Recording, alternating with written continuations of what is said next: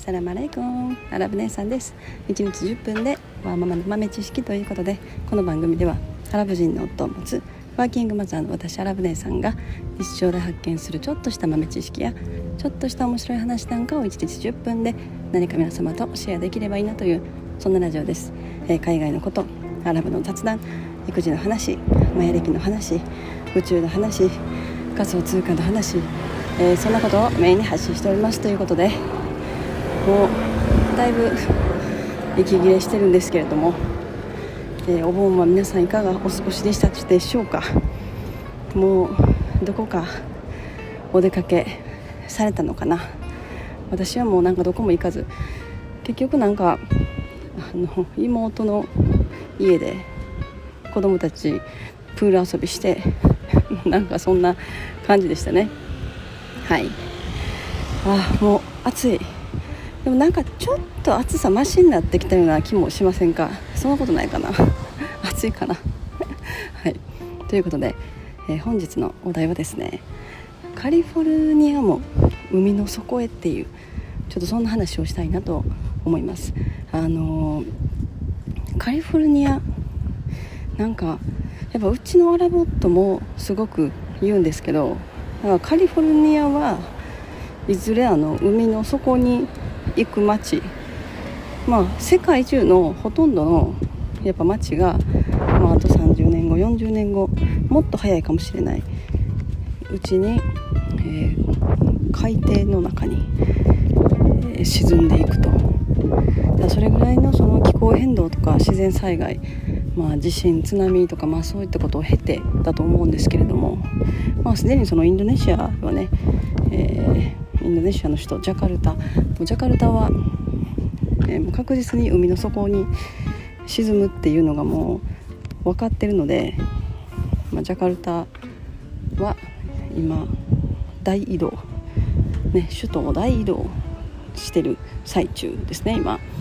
なのでまあでもそのジャカルタの人ジャカルタの街でねマンション買った人とかまあなんかねいろいろあると思うんですけどまあ、そういうのも大変だなと思いつつ、まあ、カリフォルニアも同じでもうねいろんな大きな家が建って、えー、大きな町が出来上がってそれが海の底へ沈む。まあそれが30年後であったとしても今はまだ全く想像ができない。でもまあ考えてみたら30年ってあっという間なのかなと思ってみたり。まあそうなってくると本当にそのなんだろう。こう世界が本当に180度ぐらいこう変わっていくっていうのかな。なんかそういう感じもやっぱりしてきますよね。で日本もそうですね。日本もいくつかの都市は、えー、水の中。もう今そんなこと言われても全然想像できないしいやそんなそうそこまではないでしょうって思うじゃないですか。私もなんかそう思うしいやいやそうは言ってもまあ多少はちょっとこうねあのまあ、海が近くなるというかそういう場所はあるかもしれないけれども街が沈むまではいかないやろって思うじゃないですか、まあ、なんかそのそうはならないやろって思うことがこう現実に起きたりするのが、まあ、この世界なんですよね。だからなんか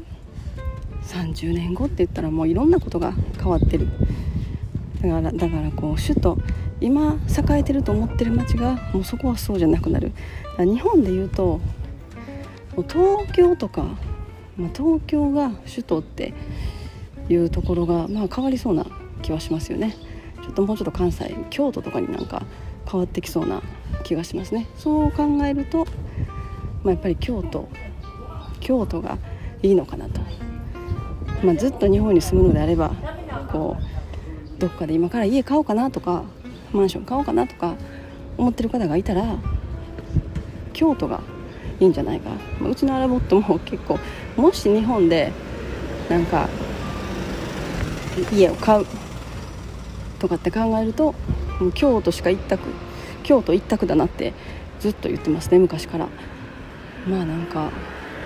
30年後40年後とかのね未来を考えた時に日本でまあ唯一土地の価格とか保てる場所こう自然災害とか、まあ、そういったことからうん比較的リスクが低い場所ってなるとやっぱり京都になるみたいですね。なのでこのコロナの感染症始まってすぐ一気に、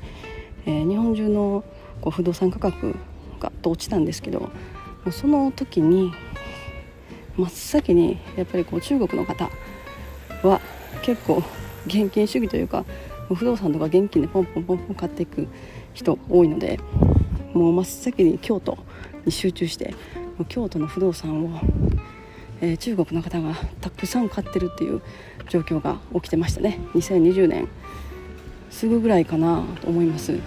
私の友達中国のからの友達も結構なんか京都の話すごいしてましたね。だやっぱりそういうなんか先未来を見てでやっぱそういう今なんかこう災害が起きたり何かねそういう感染症みたいな、えー、問題が起きた時に、まあ、不動産の価格が下がったり株の値段が下がったりした時に30年後有料やなって思うようなところをもう一気に買い占めるっていう。結構だからまあなんか、中国の方見てると本当すっごい先を見てる人めっちゃ多いなって思いますね。はい。です。ということで今日はカリフォルニアの話だったんですけど 京都の話になってたんですけど、まあ、カリフォルニアカリフォルニアもだから今はすっごい土地の値段ねね土地のねねねねって。ね土地の値段も高い。もうアメリカ全土でやっぱり高いとこったらニューヨークボストン、えー、まあ、カリフォルニアカリフォルニア州ほとんどもどこを買っても高いかなっていうアリゾナも結構高いですね。でもそれがまあ逆転してくるんだろうなと思いますね、まあ、カリフォルニアが沈んだらそこに住んでた人たちがまあ移動するわけでどこに移ってくるかなっていうまそれを予測してアメリカでどっか不動産買うんだったらここを買うとかやっぱそういう感じなのかなって思ったりしますね。うん、なんかあの私こうタイムトラベラーとかなんかあのそういうのめっちゃ好きなんですけど あの昔ジョン・タイターっていうタイムトラベラーがめちゃくちゃ有名になったの知ってます？ジョン・タイターもうめちゃくちゃ昔です多分ね。